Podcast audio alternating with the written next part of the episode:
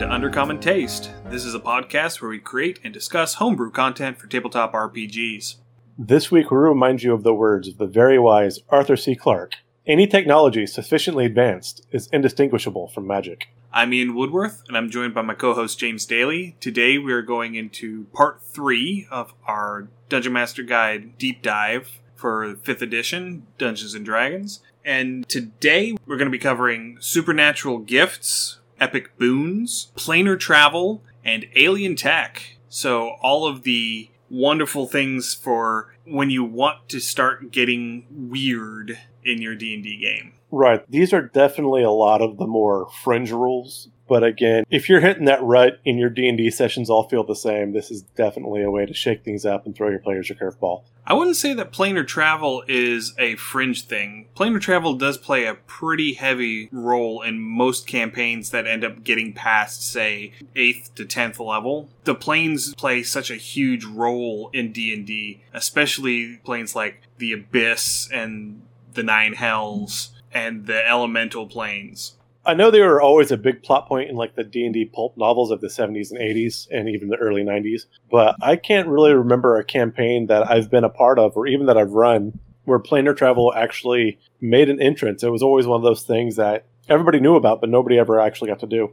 My problem is that I've never gotten to that point with a group that they've actually gotten to a high enough level to achieve planar travel. Yeah, if you're starting from one, keeping a campaign together that long can be a challenge, particularly as we all get older and responsibilities start stacking up on our plate. But the campaign that I have going right now, if I can actually get around to finding the time to put it up onto Roll20 so we can play remotely, is eventually going to have planar travel because I've got that built into the story arc that I've got these guys on. Specifically, the elemental plane of water, because Kraken. Oh my, that'll be a lot of fun. I hope so. But anyway, so let's go ahead and get started. So, for those who aren't familiar with planar travel in its purest form, how would you explain that and when would you bring that up to a, or how would you present that to a party? Okay, so the thing you have to remember with regards to planar travel is there are different classifications of the planes. So you have the adjacent planes, which are going to be the astral plane and the ethereal plane. The ethereal plane overlaps the material plane. It's where spells like etherealness come in, where you can bypass the solid objects in your world. There are certain things like phase spiders that can go into the ethereal plane and come back out at will. And I think technically the blink spell puts you into the ethereal plane whenever you're not on the material plane while it's active. I'd have to double check that one. And there are different levels of the ethereal plane. You have the near ethereal, which is what most of your spells that are going to put you into the ethereal plane give you. And that's where you can still see everything around you. Your vision is limited to 60 feet per the rules regardless of what your vision may be. So you're limited to 60 feet, but you can see into the material plane from the ethereal plane, but you can't interact with anything on the material plane from the ethereal plane. And then you have from the border ethereal, the near ethereal, you have the deep ethereal, which allows you to pass between the material plane and the inner planes, which would be the elemental planes. And then the astral plane is considered the plane of thought, and it's the weird, nebulous, in between stuff that transitions you from one plane of existence to another. I follow you with these. So if you actually want to go to the Dungeon Master Guide, this of all things is in the second chapter. So this kind of refers back to what Ian and I were discussing, where they put all of the really nebulous imaginative stuff up front, but all the mechanics for the game tend to be in the back of the Dungeon Master Guide. From the planar categories from the book, it used to show like a little map, and you kind of have to think of this in 3D. But your first two are the material plane, which is where we're at, and it's echoes. So they say that's the Feywild and the Shadowfell. So again, it's the Fey. If anybody's here is a fan of the Dresden Files, that's that extra plane. And then, like Ian was talking, the transitive planes, the ethereal plane or the astral plane, and those kind of are your gateway if you kind of need to imagine this, think of the uh, train station in Deathly Hallows where Harry Potter meets Dumbledore. It's kind of that between here and there. The inner plane are your four elements, and those kind of overlap. If you think if this was on a sheet of paper and the material plane was the center circle, then the inner planes kind of north, south, east, west overlap the material plane. These, as Ian said, were the elementals. The outer planes are where all your weird, creepy stuff happens. Um, And then you no, have- the, the outer planes are where you end up running into your aligned planes of existence. The outer planes are where you run into things like Mount Celestia, where you run into Baator, the Nine Hells, you run into the Infinite Abyss, you run into Pandemonium and Limbo and Mechanus and all of those. So you have, with the outer planes, you have eight that are assigned to specific alignments. So lawful good, lawful neutral, lawful evil, and so on. And then you have eight planes in between each of those that are transition planes. So between, see here, I think it's between lawful good and lawful neutral. There's one in between there. I think it's Elysium that's both lawful good, lawful neutral. It's that transition between the two. And it goes around like that. And then in certain settings, you have an additional plane called the Outlands, which sits in the middle of everything, like the cog, and then all of the other planes are on spokes around it. And at the center of the Outlands is Sigil, the City of Doors, which is the central focus for the old Planescape settings. Because the whole point of Planescape is finding out how to get to Sigil, because once you can get to Sigil, you can go anywhere else. Because there are doors to every plane and doors to every demi-plane within Sigil. You just have to have the right key to get in. So if you're a rogue in Sigil, it's a great place to play Ding Dong Ditch. Um, I don't know as if because portals don't necessarily have physical keys. Granted, but I was just th- saying a door can open both ways. So just go randomly knocking on doors and seeing what you summon. Yeah, that would be a very dangerous prospect. Yeah, that'd be fun. It could be. It could also be a very short campaign. Yeah. I either have that in my mind or the old, like, Benny Hill or Scooby Doo thing where they're running through the hallway of doors and they're, like, popping out in doorways and you uh, got yakety sax playing on in the background. Right. Which would also be a fun session to run. Just to play off of that, if you end up going into the abyss, you can actually have something like that moving between layers of the abyss because the portals in each layer of the abyss are non-sequential. So you can start off on the first layer of the abyss and you pass what would be one layer down and you end up on like the 97th layer of the abyss. And then you go down one more and you're on the 17th layer of the abyss. And it just bounces around like that.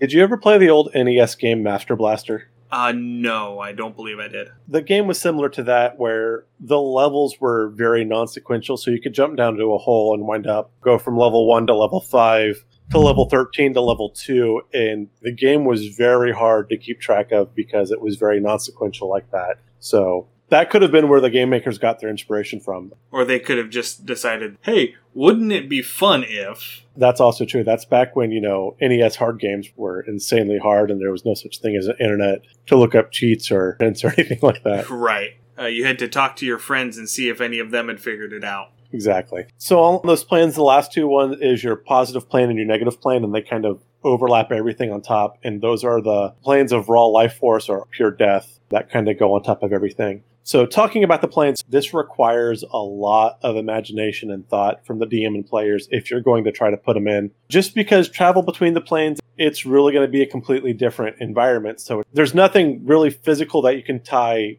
the world into because obviously the material plane's everything we know and unless you've done astral travel and haven't invited me in which case i want my ticket uh, it's hard to imagine these other planes except from a pure imaginative standpoint Well, the DMG does have basic descriptions of all of the planes. It goes through each of the planes and describes what they are like. So, like the elemental plane of air, for example, the bulk of it is comprised of what's called the Labyrinth of Winds. So, it's a bunch of cyclones, and you have to know the proper sequence of cyclones to hit and when to come off of them in order to get where you want to go and not just be trapped in these cyclones for forever. And then there's cities on earth motes that float around within the labyrinth. do you want to really confuse and frustrate your players put them in a labyrinth and don't give them a map i think that was my second D and D session I did. I actually had my players go into a uh, goblin labyrinth, and basically they were doors that turned into hallways that would loop in on themselves. And I always thought, hey, my players will actually sit down and start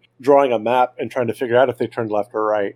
Four hours later, no one ever did. Everyone was exhausted. Everyone was still lost in this labyrinth. Don't make that mistake. Yeah, don't do that. But because willful planar travel takes a long time to get to, you have to have either the plane shift spell or the gate spell to physically go to another plane of existence on your own terms. And I think plane shift is either a sixth or seventh level spell, so you don't get that unlocked until fairly late in the game. You can have a way to get to other planes of existence, especially places like the Feywild or the Shadowfell, by putting permanent portals between worlds in the material plane. Portals that operate on certain criteria. Maybe they require a certain passphrase to open. Maybe they're only open on the full moon. Or they have a guardian that stands guard in front of the portal to keep people from just wandering in. Or, you know, you have to have a certain artifact in order to activate the portal to pass through. Things like that. Dael Kingsmill has a wonderful video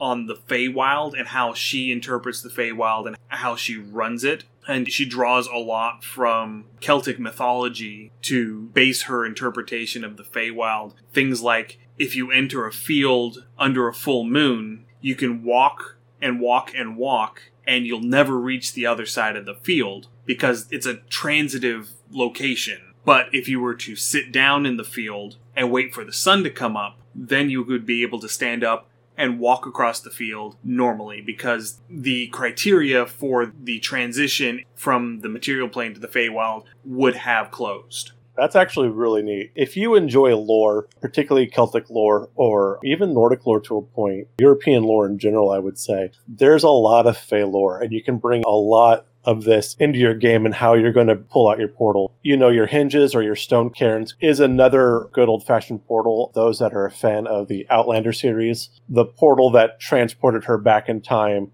I forget the character's name, but that was kind of a Fey portal. You know, the old concept of like a fairy ring where the mushrooms kind of grow in a circle and you're not supposed to walk in the middle of those because that's where the Fey are. Those are often ways. Sometimes these portals require an action of some sort to activate. Sometimes they kind of lay like a trap. So depending on how you want your story to go, if your characters actually need to try to bridge a gap into another plane, or maybe they fall into a trap and have to find their way home. These are different ways you can kind of present these and get your characters to travel without giving them access to really, really high magic early on. So, the way that I have it set up in my world, my world is kind of like the garbage collection pit of the multiverse. The people who live there don't realize that, but there are a lot of portals from a lot of different planes that connect to my world, but they're one way into it. So you come across a portal into my world and you don't have a way to easily get back out. So you would have to either have access to that high level magic or find one of the very few permanent portals back somewhere on the world. That's like the exact opposite of the seance room in the Manchester house, or the Winchester house, rather, where it's got like six entrances in, but only one exit. Or it has six exits, but only one entrance in. Sorry, I had that backwards. So, with regards to actually running games that go into alternate planes, my personal opinion is that the Feywild is the one that is the most forgiving for lower level characters. Primarily because if you look in the monster manual, the Fey tend to have the lower CRs compared to all of these other creatures. But it makes sense because the Feywild and the Shadowfell between the two of them, those should be the first places that you end up going. Right, they're the closest to us. So, uh, yeah. And, and that makes sense. There's the least amount of difference between the material plane and the Feywild and the Shadowfell. It is described as an altered reflection of the material plane. The Feywild is very bright, it's very chaos woohoo. Time is not linear in the Feywild. It stretches and compresses. As far as the rules as written go, it doesn't progress backwards, but you could end up walking in and spend hours in the Feywild and come back and only seconds have passed. Or you can go in and spend an hour and you come back out and 20 years have passed. So for my physics friends, this actually winds up being either time dilation, or time contraction. So much like real life, you can't go into the past, but time can either be squished or stretched. Yes. It can be compressed to the point where it's almost instantaneous. Um, and it can be stretched to well beyond the normal lifespan of a single person. Right. Um, that can be a lot of fun. And you can do that early on in a campaign if you need it for a plot point. So if you wanted to roll, the roll 20 is days becomes years. So you could have your level one characters stumble into a Fey portal and do a quick quest or two for someone within the Fey. And maybe by the time they hit level two, they find their way out or they're granted to come out and they step out and now it's 500 years in the future from when they left and everything's changed and different. And that's a quick way you can play with some time within your campaign. Right. That would actually be a pretty interesting thing to do because, like I said, the Feywild is more forgiving to lower level characters just by its nature. It's a lot more mind tricks than it is actual physical harm. Not to say that you can't get in really deep trouble going into the Feywild. There are still entities there that will eat you for breakfast. All of the Archfey are not to be trifled with. Absolutely. And then there's never make a promise in the Fey. And again, going back to uh, an early campaign setup, any kind of deals or promises your characters may have made in the Fey, you know, at level one or level two when they come out to the real world, perhaps that leaves a hook for that Fey to come back into the material plane later on. And that can add a lot to story and gameplay. Yeah, definitely Feywild early in a campaign can be a lot of fun and have a lot of long lasting effects. As Ian said, this is one of the few times we'll say that the Fey are the friendliest of your options. They actually are. And it's frightening to say that because they are not friendly in a lore sense. But then on the other side, you have the Shadowfell, which is all doom and gloom and undead and it's all of the goth kids. It is the goth kid dimension of d&d there are a lot of planar pockets a lot of demi-planes within the shadowfell. The most famous one is barovia where curse of strahd takes place. So strahd von zarovich controls a demi-plane within the shadowfell. This is your vampire hot topic plane. Type O Negative is playing from a speaker. You can't quite ever figure out where exactly it's coming from, but it's always on. always. And the Shadowfell is where all of the edgy teens' favorite D and D deity, the Raven Queen, is. She has set up residence in the Shadowfell. I don't know. I'm I like the Raven Queen, but not as much as everyone else seems to like the Raven Queen. Uh, she has her moments. I mean, I can kind of say I'm a fan. As far as mortals who became gods, Kelimvor is my boy. Again, I got to go, and again, this is old Dragonlance, but I got to go with Raistlin. He didn't quite do it. He got up to the thing, was able to see through time, realized that if he did it, one, he'd win, and then he'd get bored. And so he decided not to. Anyway, we're getting a little bit off topic here. Yes. once you get past the near realms, the echo realms, you get to the inner circle, which is your elemental planes, so your air, fire, earth, and water. And then you have your transitive planes in between them. So you have a plane of ice, you have a plane of ooze, you have a plane of cinders, I think it is, a, a plane of ashes, and a, a plane of magma, I think is the one between fire and earth. Um, I'd have to double check my notes. I'm looking at it right now. Give me a second. Between fire and earth, it's the cinder wastes. But the most common one for people to go through to is the plane of fire, because that's where the city of brass is. The city of brass is basically where the interplanar bazaar is. If you want to buy a magic item, the city of brass is where you can find it. But you have to be real careful because the Efreet, the fire genies, run the city of brass and they're not very friendly. So the city of brass, and again, I'm going to reference some really, really old fantasy books because that's just what I do. But if you've ever read the Another Fine Myth series from Asprin, I think they're written in the 70s or 80s. They do have some planar travel, and they had the city of Deva, which were run by Deveels, not devils, because that that always insulted them if you called them devils. But it was that kind of multicultural bazaar where it was that hub that if you had a magic item, that's where you went. That's where you found things. It's where you found dragons. It's where you'd find contraband from other planes or other realms. So that was kind of like if you needed something, you could pick it up there and try to sneak it off to another thing. But the saying was if you shook a hand with a devil, always count your fingers afterwards to make sure you had the right number of fingers. And one of the other things about the inner planes before we move along that I found really interesting when I was reading through this was in the Swamp of Oblivion, which is the plane of ooze. It's the transitive plane between water and earth. If you go into the Swamp of Oblivion and you cast an item into it, it is lost to the planes for at least a hundred years. Oh, that could be fun. So, according to the lore, that's why a lot of people end up going there because they find this big, powerful artifact that the big bad is trying to use, and they want to get rid of it so that the big bad can't use it, and they can't destroy it because it's an artifact of too great power. So they just cast it into the swamp to delay the inevitable. Okay, here's a horrible, evil DM plot point that I totally want to run. So, looking at the map, you've got the material plane, you've got the Feywild, and then the Swamp of Oblivion's actually right next to the Feywild. So, you've got this magical item or whatever that you have to hide from the big bad evil guy. You make a deal with a fairy or a fey. You go through the Feywild. You toss this thing into the Swamp of Oblivion where it disappears and it's lost to the planes for 100 years. But then, coming back through the Feywild, you have time dilation and you come back like a week before that 100 years expires. that would be I don't know. I wouldn't do that as a DM because I wouldn't want my players to feel like they just spent, you know, 7 sessions getting to the swamp to throw the item in and then getting back just to have all of their work mean nothing. Yeah, maybe, I don't know. It would depend on the party, but that could be a lot of fun depending on how you're going to go. And then you have to figure out a way to go back and figure out how to how to fix that or something else. But again, depending on how you wanted to do that, that has potential. I think I would probably try it. Again, I would have to flesh it out better. But another thing that the book did mention is that there are adventurers who go to the swamp of oblivion that are treasure hunters, and they're going through the swamp hoping to find some artifact that has resurfaced. So that is another potential adventure that you can do where you can go through you know of an item that was taken and cast into the swamp a hundred years ago,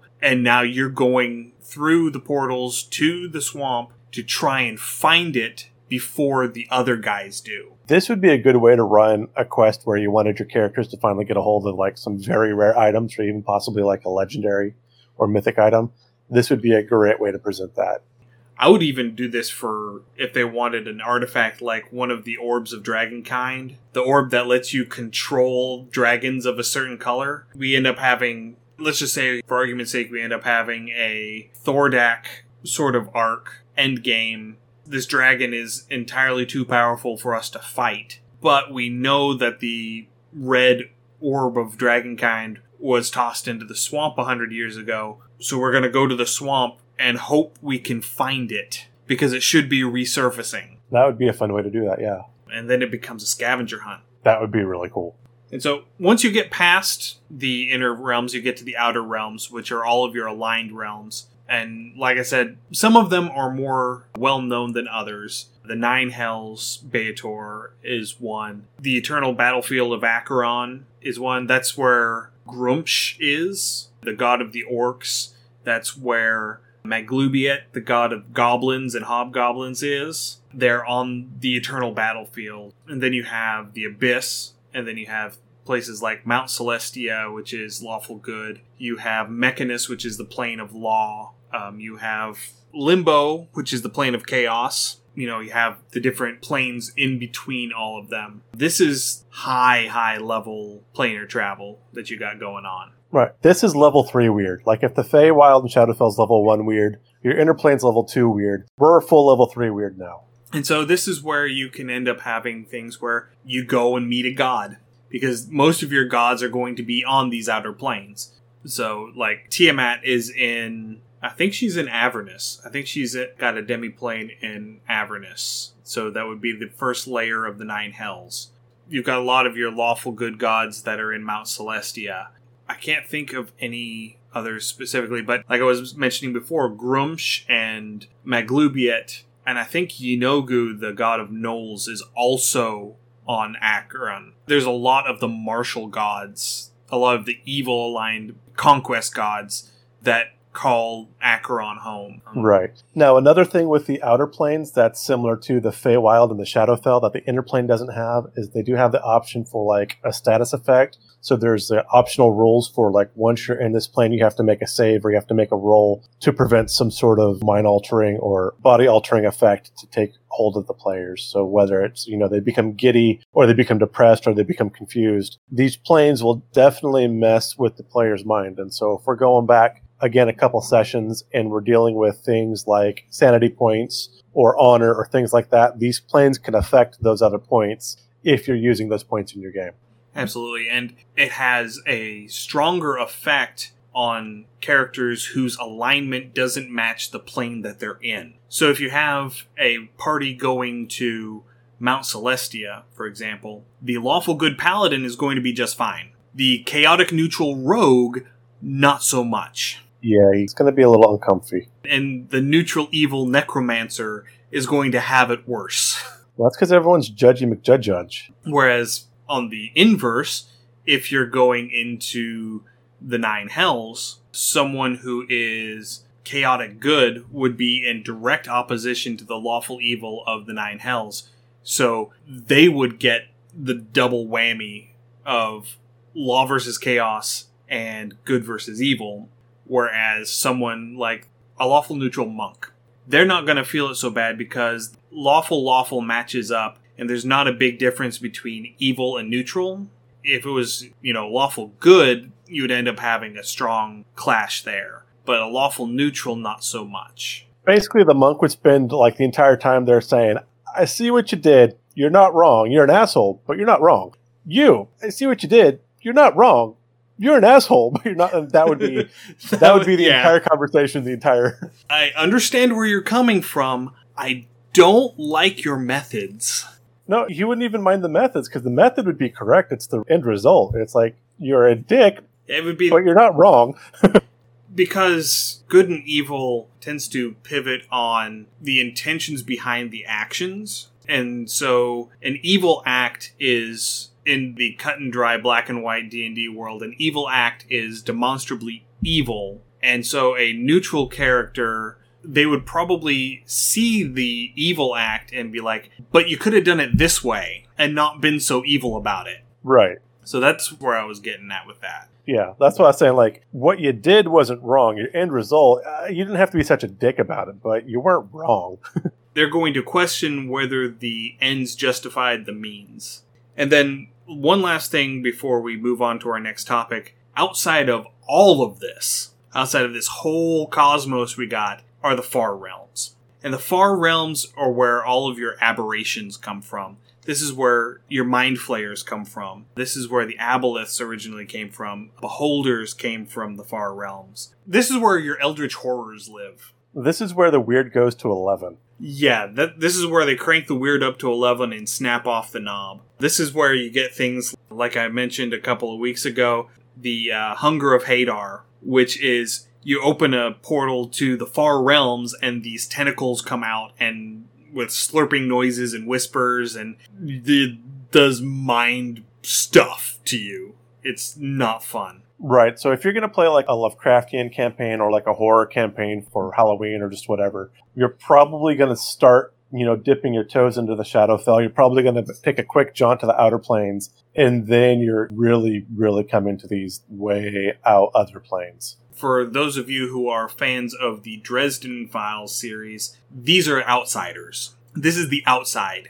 The far realms are what's beyond the gate at the end of the realm of winter. And there's not really in. I mean, these are all just weird. There's no like everything else kind of has a balance between good and evil, or chaotic and neutral, or lawful, or whatever. These are just weird. I think one of the greatest things I've ever heard talking about outsiders and weird is called cosmic indifference. Much like an ant would see you, or you would see an ant, and you're walking down the street. And if you step on an ant, it's not because you're sinister or you're malicious. It's just you don't bother to notice the ant because it's so far beneath you. A lot of these creatures go this way, where they have their own machinations and their own desires and wants, and any kind of mortal is just a thing in their way that they might not even bother to notice. And so, like I said, these can get really, really out there if you want to.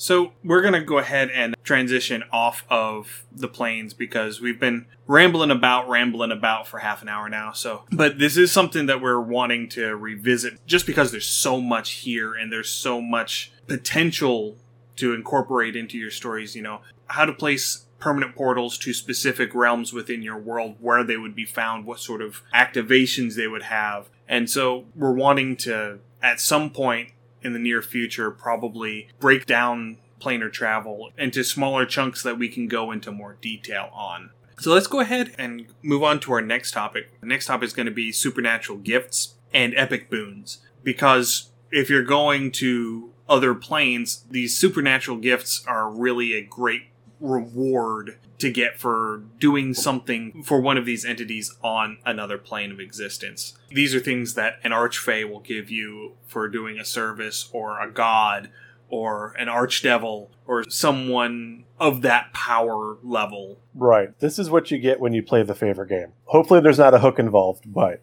yeah, hopefully. But typically there are two categories of gifts. You either get a gift before you go do something to have a better chance of succeeding at what you're doing, or you get it at the end of something as a reward for having done it. So, like, a paladin might receive a gift from their god or from the entity that holds their oath. In the case of someone like an Oath of Ancients, it might be a primordial elemental or even an archfey you would get that boon before going to do some big, dangerous, daring do on behalf of that entity. Right. Or if you've just stumbled along and done something either by design or by chance that's benefited that deity or that entity for whatever reason, they can come and drop a thank you however they wish to do. And the strength or size of this thank you or gift or whatever you want to call it really depends on the DM. It can be something small as, you know, a magical item trinket like a little plus one, whatever, or it can be something huge and game changing. And that's where you get like your mythic artifacts or things like that. It really can run the gambit. Generally, it's tied to how difficult difficult the task was or how important it was. And it also would depend on your level. So, you know, a level 4 party isn't going to get a very rare magic item unless you really want to throw off the balance of your game for the next 30 sessions. Right. And again, that's a DM call, but we would strongly advise against. And the boons that they have suggested in the Dungeon Master's Guide, they generally fall into one of three categories boost an ability score by two points up to a maximum of 22. So this would be a way for a character who has a max 20 score to actually go beyond what is physically possible within normal confines of the material plane. They could grant a race or class ability that they wouldn't normally have access to, or they could grant the effects of a magic item as a passive effect that just lingers on them. So these are all options. There is one set that I actually found really interesting. Specifically, there's a list of blessings that a character can get. And what I found really neat is that even if a character happens to be in something like an anti magic zone, the blessing is still active, so it doesn't negate that, which is kind of neat. So if you wanted to go back again, referencing uh, a session from a couple weeks ago, but if you were doing our mage downtime thing and you were in an anti magic field where the mages were having their contest, and you had a blessing from a deity or a god or another otherworldly entity, you would still have that effect of that blessing within the anti magic zone, which is actually kind of a neat little sneaky thing you could try to drag in with you. Right. That's because these gifts aren't considered magic. They are actually altering your physical person and imbuing this power within you. So it's actually akin to what in third edition would have been supernatural ability. Right. These gifts are quite literally divine. Yes. And because they are gifts that are bestowed by an entity, if you end up going against the entity, they can withdraw their gift from you. So if, take it from you. Yeah, the good Lord giveth and the good Lord taketh away. So that's another thing that I noticed that I really liked. And they do suggest also to make sure that you tailor the gift, the blessing that you give to a character to that character. So like don't give the 7 int barbarian a plus two intelligence blessing. Give them a plus two strength or a plus two constitution blessing instead. Uh, you know what? I could almost see giving them a plus two if they were eight or even a seventh int as a mercy gift to bring them up to normal. I could almost see that. But yeah, definitely make make the blessings or whatever again. Make it fit the story. Make it fit the character again because these can really shift and affect the way the game's played and the setting of the game. So you don't hand these out frivolously at all. So moving on from the supernatural gifts, you end up getting to the epic boons. Now the epic boons are the 5th edition way to go past level 20. In previous editions, you could continue leveling past level 20 I think it was the Book of Exalted Deeds in third edition that detailed epic level, so going up to level 30. And fourth edition, I know, also had a mechanical system to go up to level 30. They haven't done that in 5th edition. Instead, they have these epic boons. So once you hit level 20, for every 30,000 experience points you get after hitting level 20, you get to pick one of these boons, and they are big. They really are. They are huge. And so this allows you to tailor your character once they hit level 20 to continue to actually progress your character because they would still get their natural normal hit point progression of course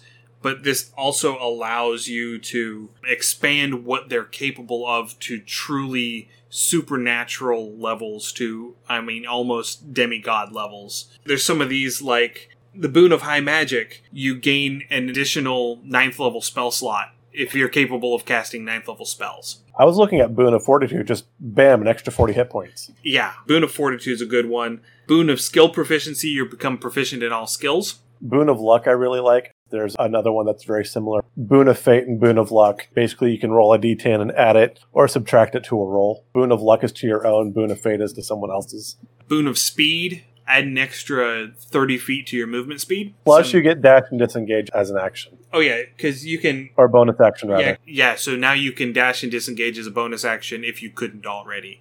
And a lot of these are also used once per day. So, like Boon of Combat Prowess, if you miss with an attack, you can decide once per day that it hits instead. Actually, no, Was that I, once per day or once per short rest? I, I take that back. You're right. It is once per short rest.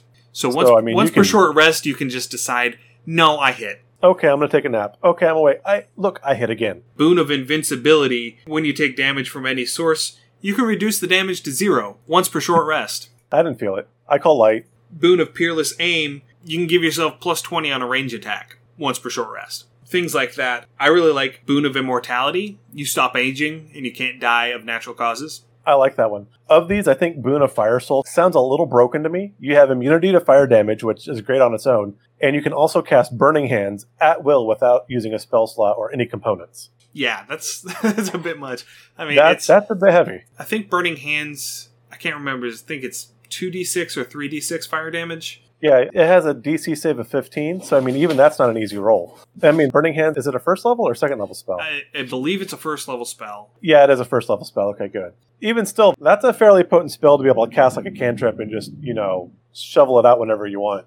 Because it's also a, if I remember correctly, a 15 foot cone. That is correct. So you can splash an area for 3d6 fire damage every turn. Just boom, boom, boom, boom, boom. But yeah, that's a nice, neat way to go about doing it. And it really does give your character that feel of truly being an entity of supreme power. Absolutely. I mean, you are pushing demigod status by the time you start picking these up. Yeah, once you pick up a few of these, you could actually go and fight some gods. Let's do it. but yeah, so that's the boons and the supernatural gifts. The other thing that we wanted to talk about with this one was alien tech.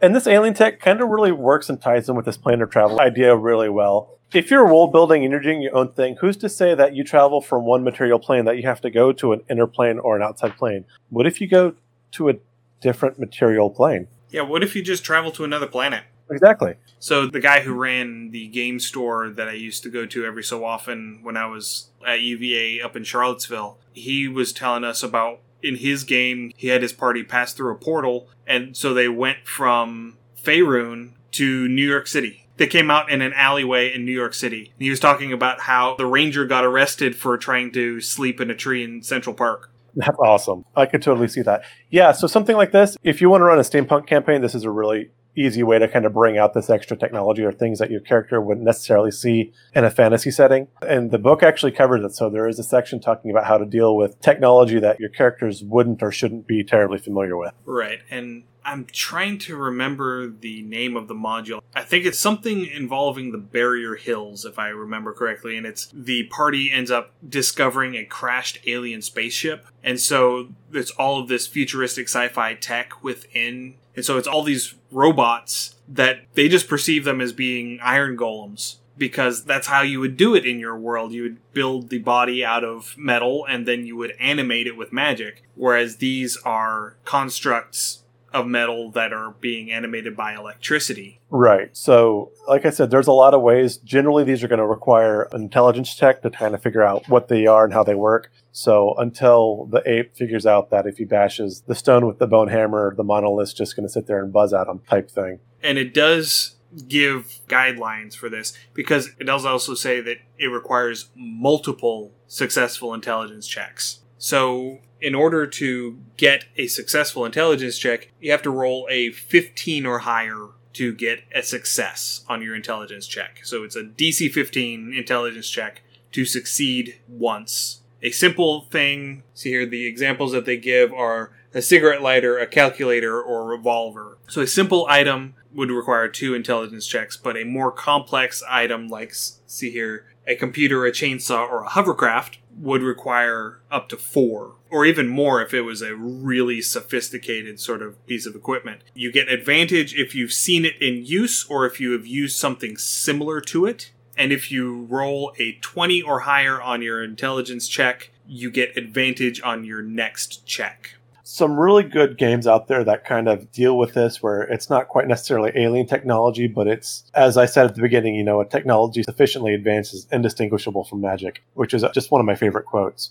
But Horizon Zero Dawn, where they have the tech is so old and ancient, they've basically deified it. Fallout kind of touches on this too, where it's sufficiently advanced for most people, especially when you get to the high military tech like the Enclave technology or things like that, where you kind of have half an idea but you're not exactly sure. That said, there is a caveat that if you see the tech being used, you can get advantage on a roll to figure out how to use it yourself. Something like this, I would probably give advantage if the character has something like the ability to use a magical device like a bard or a rogue, perhaps an artificer. I would be inclined to maybe give an advantage on that kind of check because they're used to kind of tinkering things.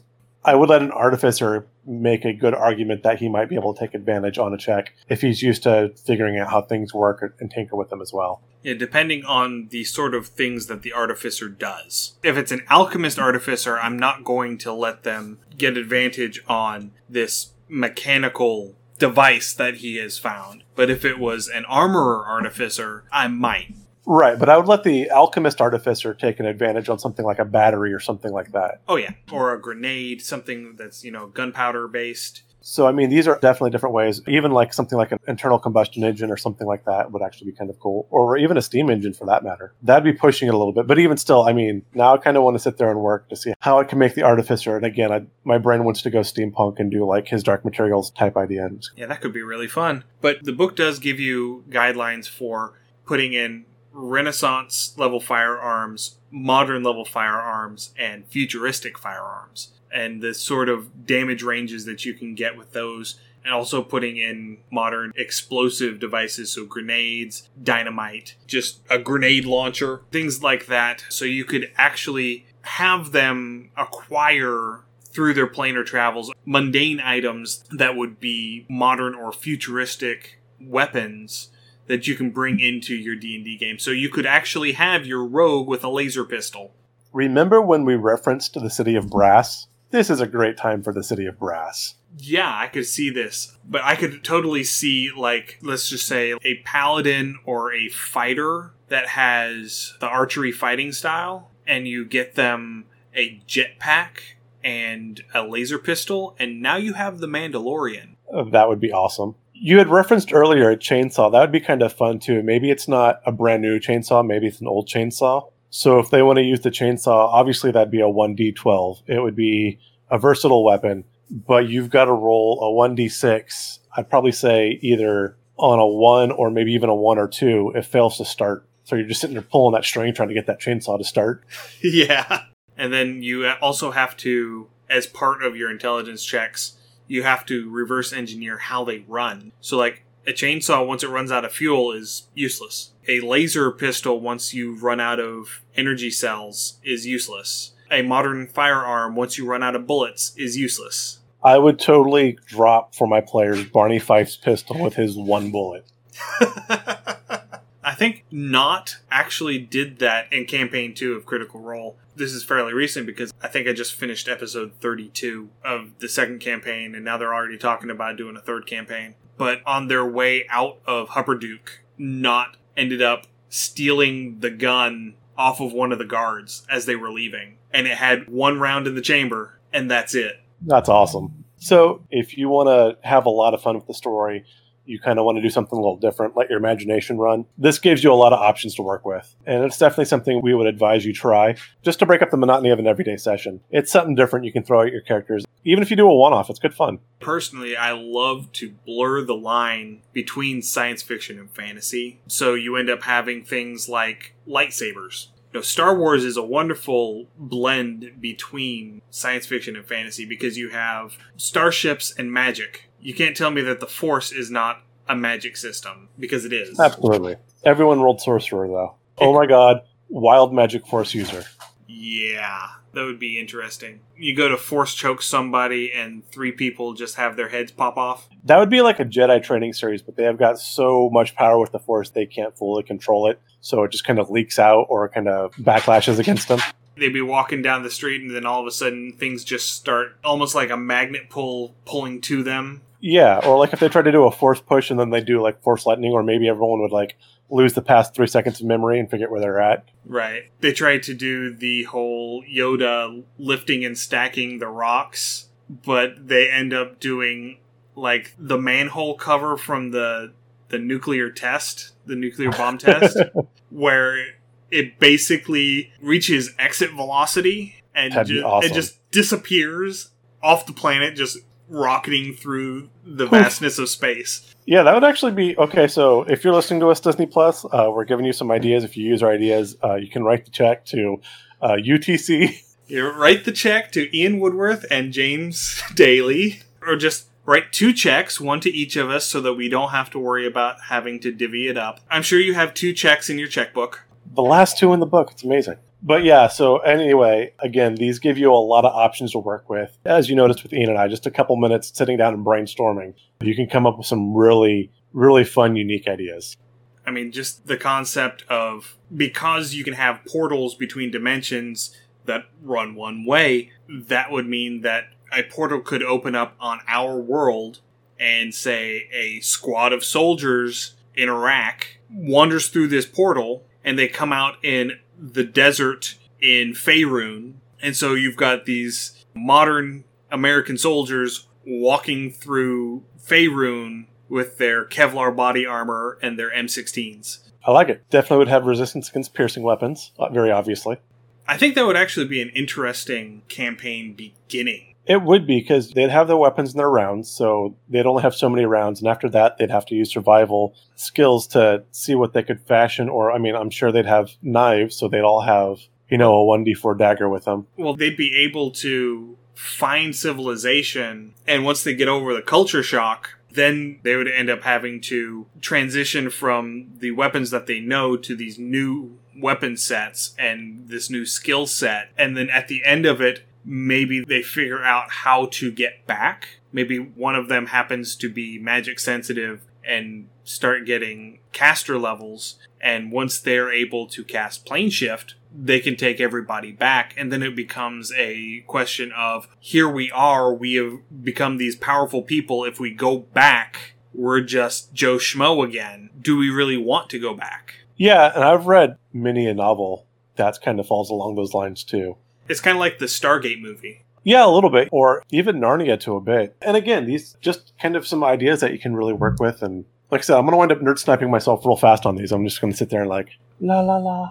All right, I think we have rambled and moseyed enough for one day. So if you're still listening, thank you for sticking with us and putting up with us as we traipse through the multiverse. If you enjoyed what you heard, or if there's something that you would like us to cover in a little more depth, send us an email, undercommontaste at gmail.com, or send us a direct message through our Twitter account at UCT Homebrew. I'm over there at the Twitter account putting up my Shakespeare and insult inspired roleplay prompts six days a week. You've had some really good ones this past week.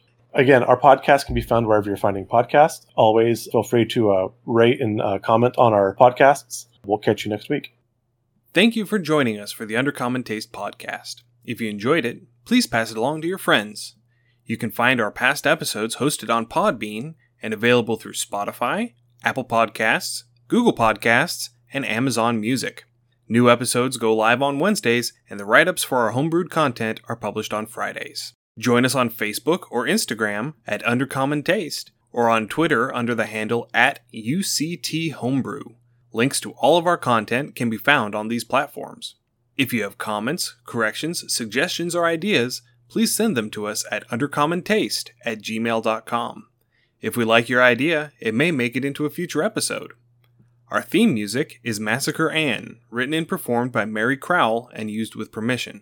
You can find Mary online at marycrowell.bandcamp.com or on Patreon at patreon.com slash Dr. Mary C. Crowell. Again, thank you for listening and stay safe. You'll hear from us again soon.